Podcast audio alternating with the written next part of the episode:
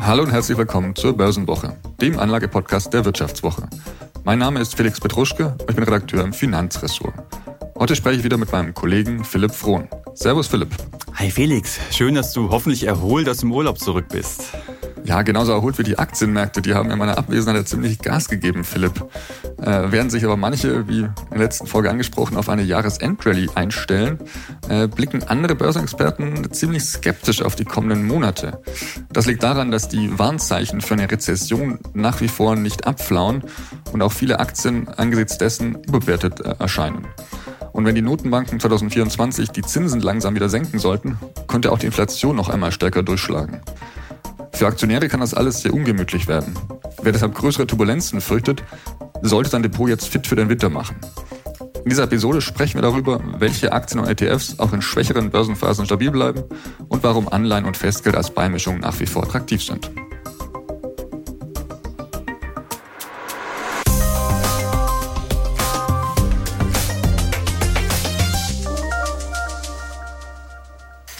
Philipp, Gerade wird es richtig kalt. Nicht nur draußen auf der Straße, auch die Börsen scheinen sich abzukühlen.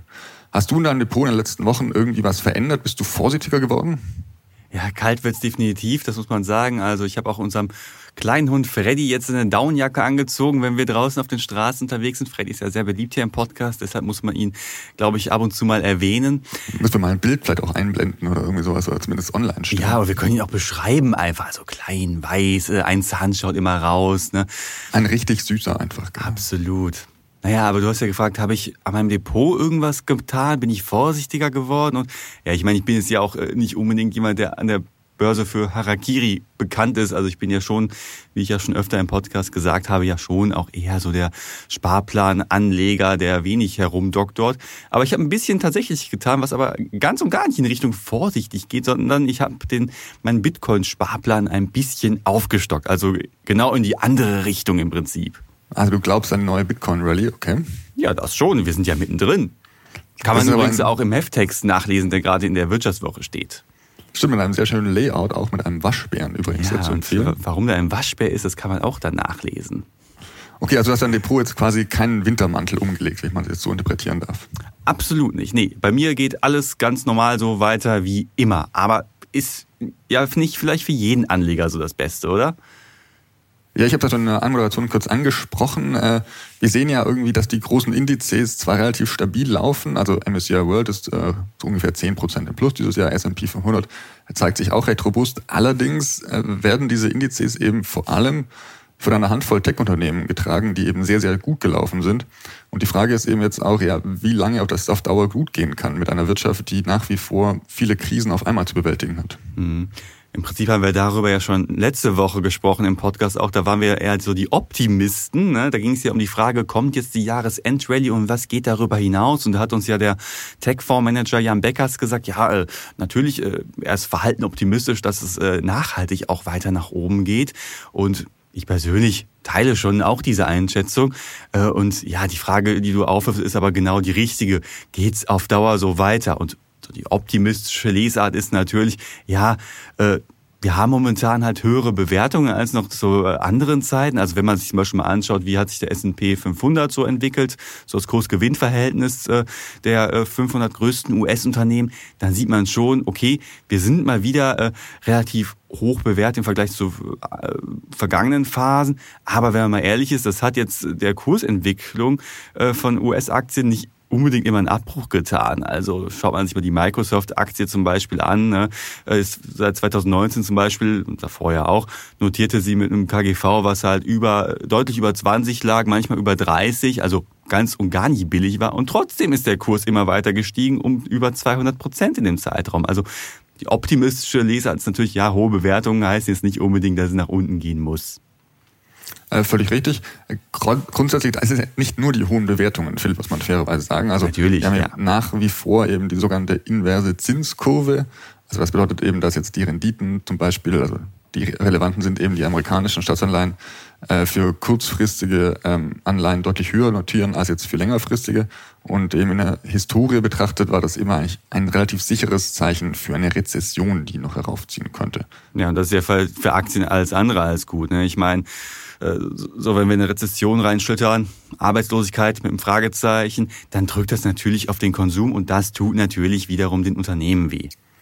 Genau, und die andere Frage ist natürlich im nächsten Jahr, also wenn die Notenbanken tatsächlich die Zinsen senken sollten, wovon jetzt schon die meisten Marktbeobachter ausgehen, zumindest mit kleinen Zinsschritten nach unten, ähm, ob dann die Inflation nochmal zurückkommt. Also ähm, das äh, ist nochmal stärker durchsteckt. Ich meine, die ist ja immer noch da. Also in den USA haben wir so irgendwas mit drei Prozent, hier in der Eurozone auch. Ziel ist halt zwei Prozent. Also wir liegen immer noch trotz der elf Leitzinserhöhungen über dem Ziel der Notenbanken. Äh, wir sehen natürlich, dass deren Kampf gegen die Inflation schon funktioniert. Ne? Also die Zinsen gehen zurück, aber ja, du hast natürlich äh, recht, wenn jetzt die Zinsen gesenkt werden, könnte es wieder neuen Optimismus an den Börsen aufflackern lassen. Und das ist ja in den letzten Wochen ja auch geschehen. Und wenn die Kurse weiter steigen und die Notenbanken sagen, oh, aber irgendwie äh, treibt das die Inflation weiter an, dann müssen wir vielleicht im nächsten Jahr nochmal intervenieren. Das ist halt so die, ja, die Kehrseite gerade. Deswegen wollen wir heute darüber sprechen, wie jetzt ein Anleger seinen Depot einen kleinen Wintermantel an, anziehen kann und da zumindest so die, die größten Risiken ein wenig äh, abdämpfen kann, damit er nicht gleich völlig in der Kälte steht. Ja, wobei man da natürlich nochmal sagen muss, es ist ja auch so eine, so eine Glaubensfrage. Also ja. bin ich Optimist oder bin ich eher jemand, der etwas vorsichtiger unterwegs ist? Also Optimisten würden sagen, ach, was soll ich mit dem Wintermantel? Äh, passt schon so irgendwie. Ich äh, gehe einfach da durch und glaube daran, dass die Kurse weiter steigen. Dafür gibt's ja auch gute Gründe. Ne? Wie gesagt, Zinsen gehen zurück, etc. pp. Aber wenn ich halt ein kleines Sicherheitsbedürfnis habe, dann kann es für den einen oder anderen Anleger nicht schlecht sein, äh, wie du sagst, den Wintermantel überzustreifen oder zumindest vielleicht eine Übergangsjacke oder eine Wolldecke oder so äh, und die Anlagestrategie so ein bisschen darauf zu münzen. Und da haben wir uns ja mal so ein paar äh, Anlageideen halt rausgesucht, wie man das Ganze machen kann. Gut, fangen wir an vielleicht äh, mit einem ja, weniger bekannten Index tatsächlich, aber der äh, deshalb bekannt ist, weil er eben sich sehr am MSCI World ähm, orientiert. Also Und den kennt wirklich jeder. Den kennt wirklich. Danke, Philipp. Ähm, an diesem MSCI World gibt es jetzt quasi mit auf Englisch Minimum Volatility. Das Übersetzt heißt, mal für Leute, die nicht der englischen Sprache mächtig sind. Also so wenig volatil wie möglich, so wenig schwankend wie überhaupt möglich will dieser Index sein. Mhm. Und der filtert eben aus dem ganzen Anlageuniversum, also ganzen Aktienuniversum vom MSCI World, das sind ja ungefähr 1500 Aktien, äh, die heraus, die historisch am wenigsten volatil waren, am wenigsten riskant waren. Mhm. Und man sieht auch, dass, also das ist eine ziemliche Abweichung jetzt zum zum Standardindex, zum MSCI World.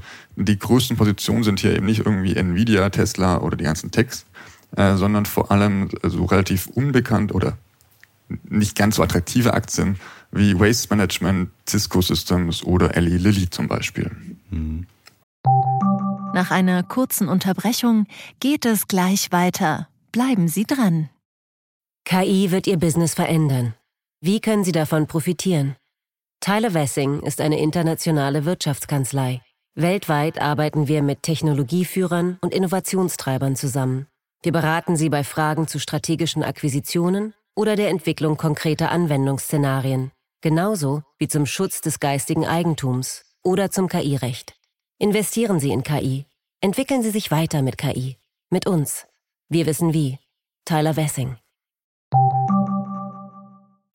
Springen wir mal ganz kurz zurück. Du hast ja gerade gesagt, ja, da sind ja die Aktien drin, die weniger schwankungsanfällig sind. Vielleicht erklären wir noch mal ganz kurz so den Mechanismus dahinter. Und zwar wird sich da angeschaut, ja, wie ist denn das Beta? Das äh, gibt halt im Prinzip die Schwankungsbreite von Aktien an. Eins ist dann quasi der Normalwert, also die Aktie schwankt genauso wie halt äh, äh der, der, der breite Aktienmarkt im Prinzip.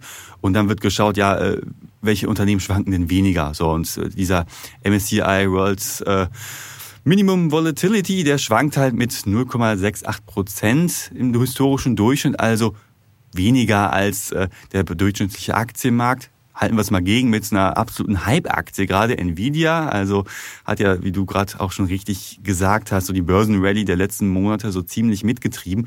Und da bist du halt bei dem Beta von knapp 1,7. Also schwankt mal deutlich stärker als der äh, Aktienmarkt. Ja, ich habe damit gewisse Kurschancen gehabt und werde sie vielleicht auch weiterhin haben, weiß keiner, Glaskugel und so. Äh, aber ich bezahle das im Prinzip mit einer höheren Schwankung. Und wenn mir das halt etwas zu gefährlich ist in äh, ja, unruhigen Zeiten, die Makrogründe gerade genannt, dann ist das halt eine Aktie, wo ich vielleicht etwas vorsichtiger sein sollte. Und genau das umgehe ich halt mit diesem Minimum Volatility ETF. Ja, um mal ein Beispiel zu nennen, also der MSCI World Minimum Volatility Index hat äh, während der Finanzkrise ähm, ungefähr 48 Prozentpunkte an Wert verloren, was natürlich auch sehr, sehr viel ist, aber im Vergleich jetzt zum klassischen MSCI World eben ungefähr 10 Prozent weniger. Also der hat äh, im gleichen Zeitraum 57 Prozentpunkte eingebüßt. Man sieht also, diese dämpfende Wirkung funktioniert schon zum Teil. Gleichzeitig hat eben auch diese Absicherung einen kleinen Schönheitsfehler, äh, denn die Anleger, die eben nur auf diesen Minimum Volatility Index gesetzt haben, haben eben auch in den vergangenen Jahren, vergangenen zehn Jahren deutlich weniger Rendite gemacht. Also äh, der MSCI World war im Schnitt äh, 7,2 Prozent ab, das der Minimum Volatility Index, und der MSCI World 8,1 Prozent. Also knapper Prozentpunkt weniger, wenn ich halt auf die defensivere Variante gesetzt habe. Und das zeigt halt auch nochmal, wo halt auch in den letzten zehn Jahren so der Wind geweht hat. Also du kommst an schwankungsanfälligen Tech-Werten nicht vorbei, wenn du halt äh, eine gewisse Rendite halt erzielen möchtest, wenn du da sagst, okay, das ist mir alles zu heiß, wie sich so die Nvidias dieser Welt bewegen, ja, dann führt es halt dazu, dass du auch langfristig gesehen ähm, mit Renditeeinbußen zurechtkommen musst. Ne? Also ist halt so die Abwägung, die man treffen muss. In äh, defensiven Phasen oder in, in Krisenphasen, dann kann natürlich so ein defensiver Ansatz äh, zwischenzeitlich zu einem Vorteil führen, langfristig gesehen aber äh, wirkt man damit einfach so ein bisschen die Rallye halt ab. Ne? Ja, du musst den richtigen Mix finden, das haben wir ja schon angesprochen. Also auch ein bisschen Typsache, finde ich. Also manche Leute kommen eben mit äh, höheren Verlängerungsverlusten äh, deutlich besser klar als andere. Also wer jetzt irgendwie Angst hat, dass dann die Population noch halb so viel wert ist, der sollte schon ein paar Bremsen reinhauen ähm, und eben auch den Anlagehorizont im Blick behalten tatsächlich. Wenn ich so noch irgendwie zwei, drei Jahre mein Geld anlegen möchte und dann erstmal irgendwie für meine Rente irgendwie das Geld rausziehen oder für einen Urlaub, äh, sollte man vielleicht doch ein wenig defensiver sich aufstellen. Mhm. Gut, jetzt haben wir über ETF gesprochen, der äh, für defensiv ausgerichtete Anleger vielleicht eine Idee sein kann. Schauen wir auch noch mal auf so zwei Einzelaktien, mit denen man das Ganze ebenfalls so durchspielen kann. Also äh, klar, so als ETF-Anleger, da habe ich ja so den Vorteil, dass ich mich mit nicht viel beschäftigen muss. Klar, ich habe auch verschiedene MSCI World, wie wir mittlerweile alle wissen. Äh, für jede erdenkliche Anlagestrategie gibt es da ja irgendwie einen richtigen Deckel. Äh, aber man kann sich ja auch mit Einzelaktien breiter aufstellen. Äh, ist natürlich mit etwas mehr Research verbunden, muss man sagen.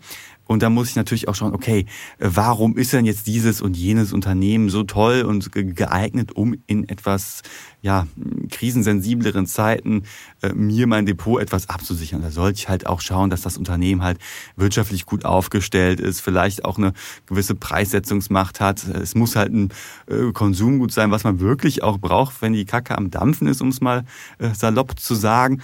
Und da haben wir uns so zweimal rausgesucht, wo man äh, auf jeden Fall einen Blick drauf werfen kann. Ja, die erste Aktie ist äh, Procter Gamble. Die ist äh, wahrscheinlich äh, vielen Zuhörern gar nicht so einen Begriff, hat aber sehr, sehr viele bekannte Marken im äh, Portfolio tatsächlich. Also das ist so ein Hersteller von Alltagsgegenständen für Körperpflege und auch Reinigungsmittel.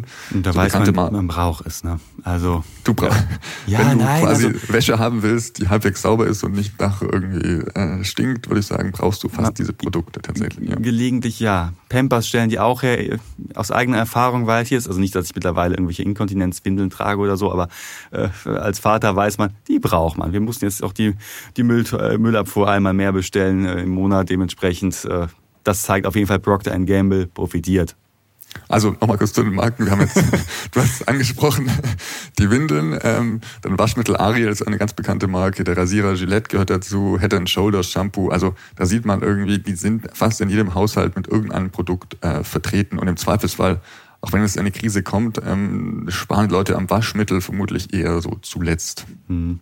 Ich meine, es war jetzt Procter Gamble zuletzt ja keine wirkliche Kursrakete, aber darum geht's ja jetzt auch äh, bei defensiven äh, Titeln weniger, sondern dass halt ein solide aufgestelltes Unternehmen ist. So, und das sieht man bei Procter Gamble ja schon ziemlich gut. Also die haben eine äh, Eigenkapitalquote von 38 Prozent, das ist echt sehr, sehr solide, haben einen tollen Free Cashflow und daraus werden dann halt auch die Dividenden ausgeschüttet.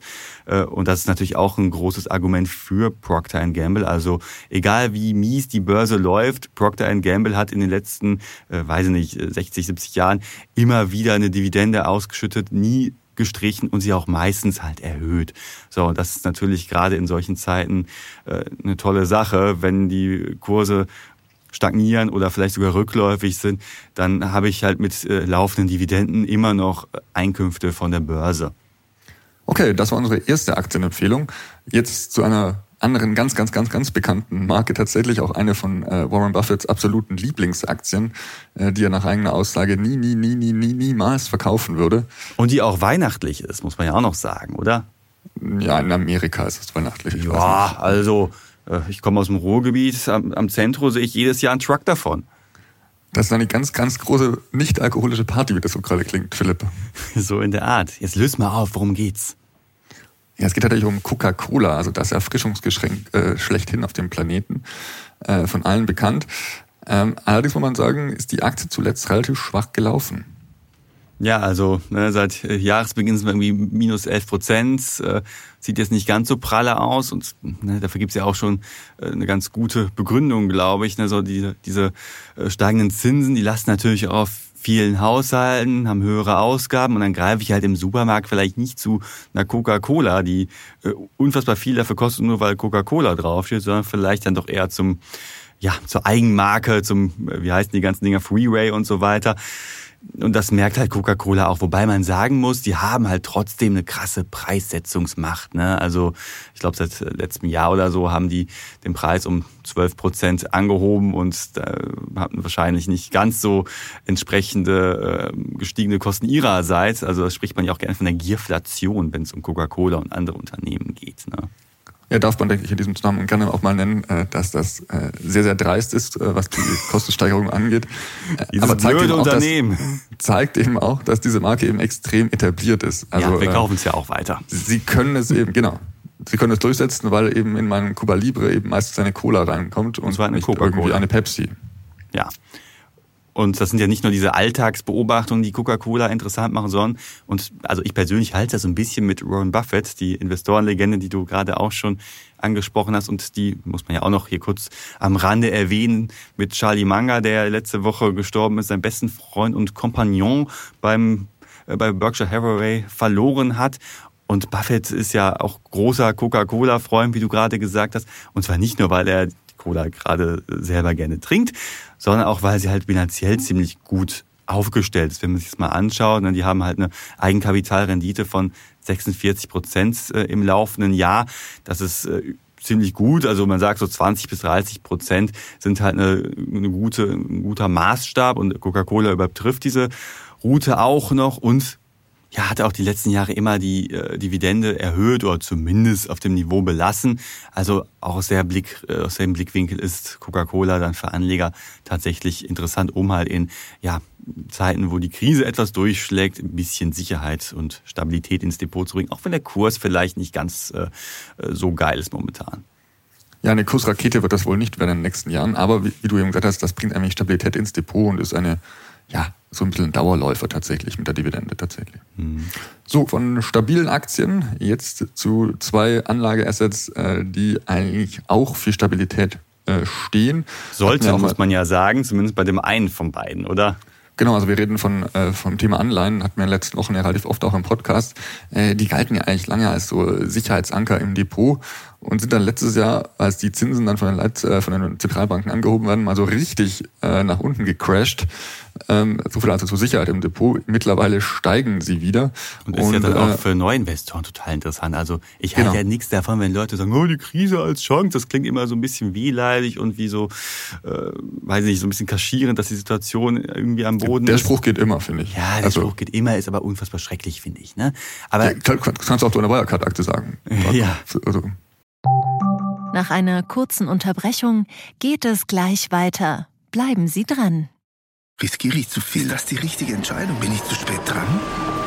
Machen Sie Clarity AI zur Grundlage Ihrer Anlagenentscheidungen. Verwalten Sie Ihr Portfolio für nachhaltiges Wachstum unter Einhaltung von EU-Taxonomie, Offenlegungsverordnung oder BVI-Kriterien mit der ultimativen Mischung aus leistungsstarker KI und Branchen-Know-how. Reduzieren Sie Risiken und erreichen Sie Ihre Ziele auf der Grundlage von transparenten Fakten, nicht von Meinungen. Clarity AI mit Technologie zu besseren menschlichen Entscheidungen. Besuchen Sie clarity.ai und starten Sie noch heute. Äh, bei Anleihen finde ich stimmt's tatsächlich mal, weil ne, dadurch, dass ja die Kurse so krass nach unten gegangen sind bei Anleihen, was alle trifft, die diese Anleihen gehalten haben, äh, ist das halt eine total tolle Investmentchance äh, für alle, die noch nicht drin sind, weil im Gegenzug sind halt die Renditen halt gestiegen. Und jetzt haben wir einen neuen Anleihe-ETF mitgebracht. Wir haben ja schon ein paar andere auch genannt in den letzten Wochen. Gerne nochmal reinhören, wenn ihr wollt. Ähm, deswegen äh, nur einen an dieser Stelle, um die Zeit eigentlich nicht zu überdehnen, nämlich den sogenannten iShares iBonds äh, December 2028 der sehr, sehr, sehr neu auf dem Markt ist, glaube ich, ist im äh, August jetzt lanciert worden, Philipp.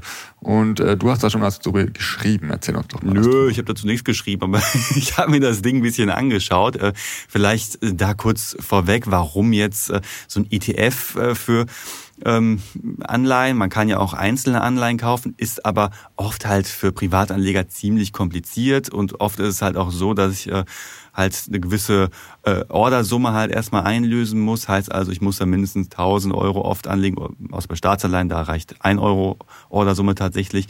Äh, und das bringt halt bei vielen direkt so eine Art Klumpenrisiko ins Depot. Das ist halt das Problem. Dafür sind aber Einzelanleihen halt einfacher zu verstehen noch als ETFs.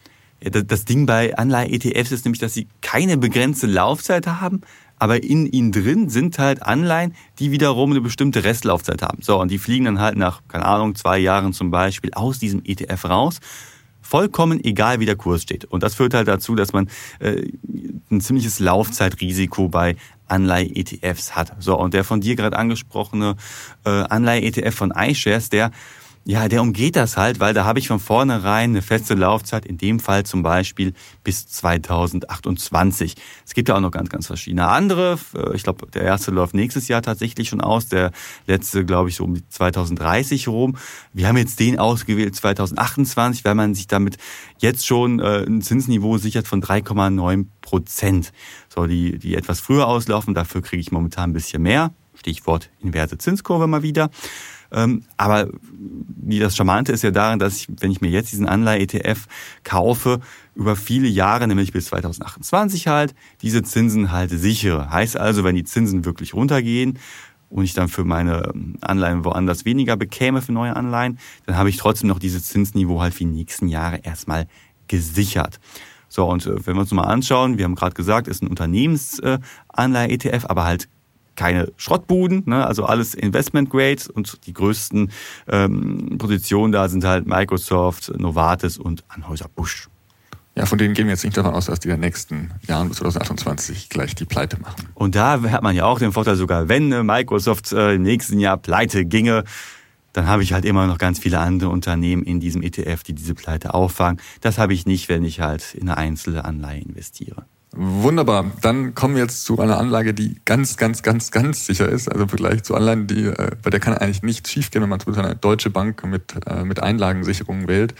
Ähm, natürlich, das, äh, wir reden von, von Festgeld, Philipp.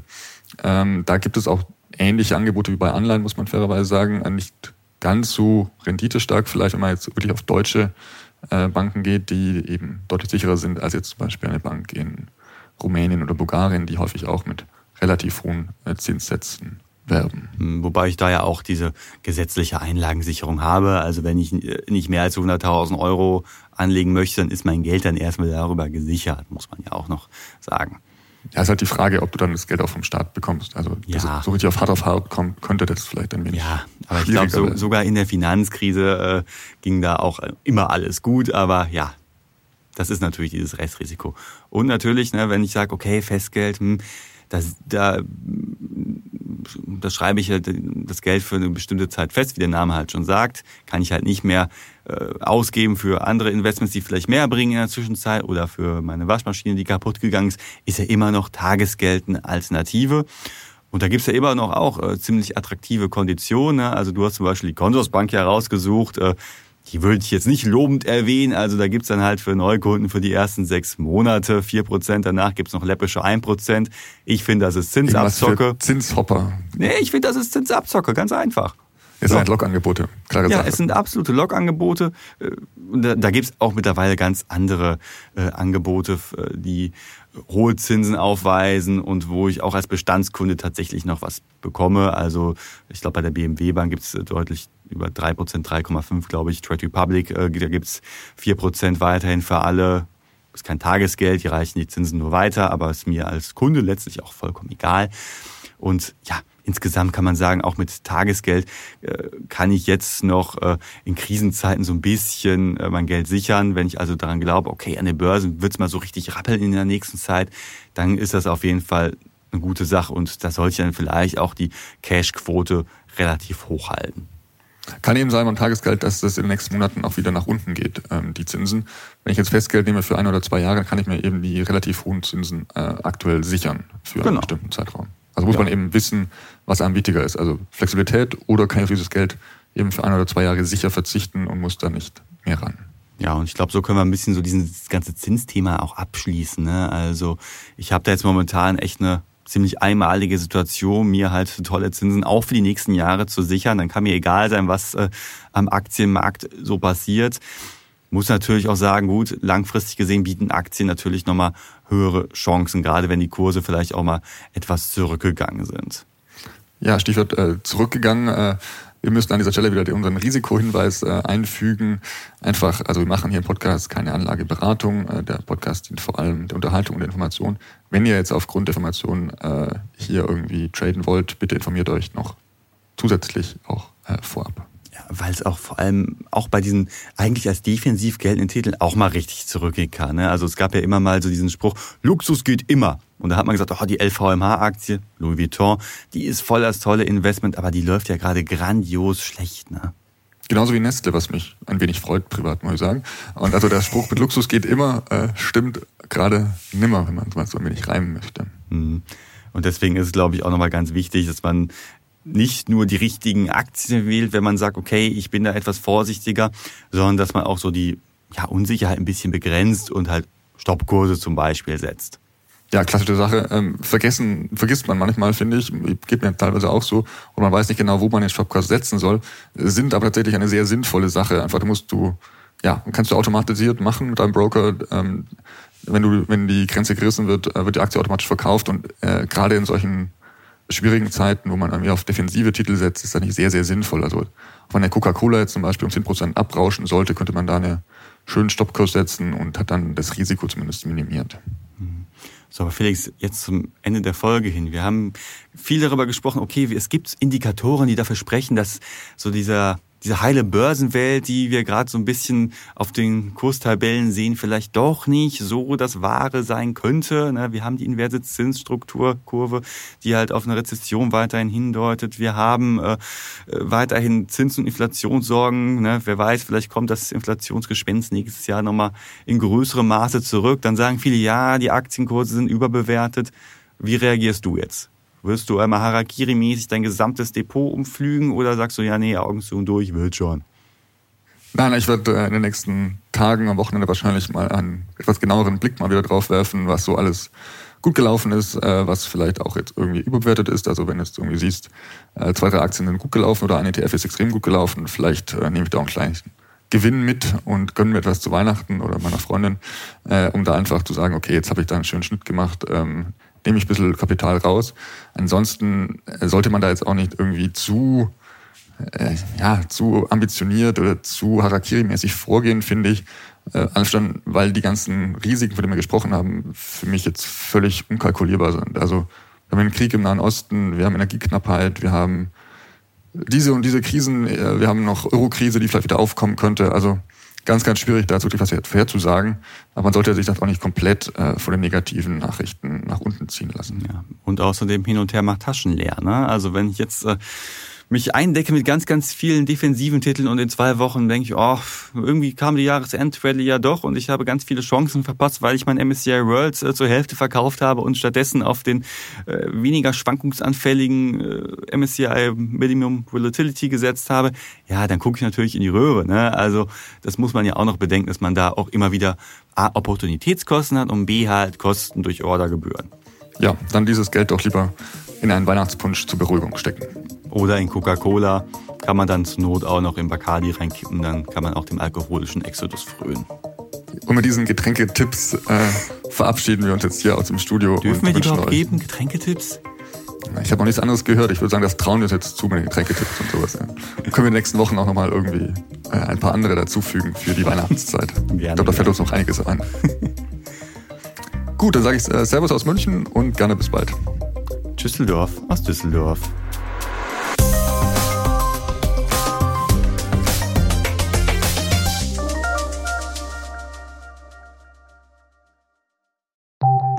Nach einer kurzen Unterbrechung geht es gleich weiter. Bleiben Sie dran.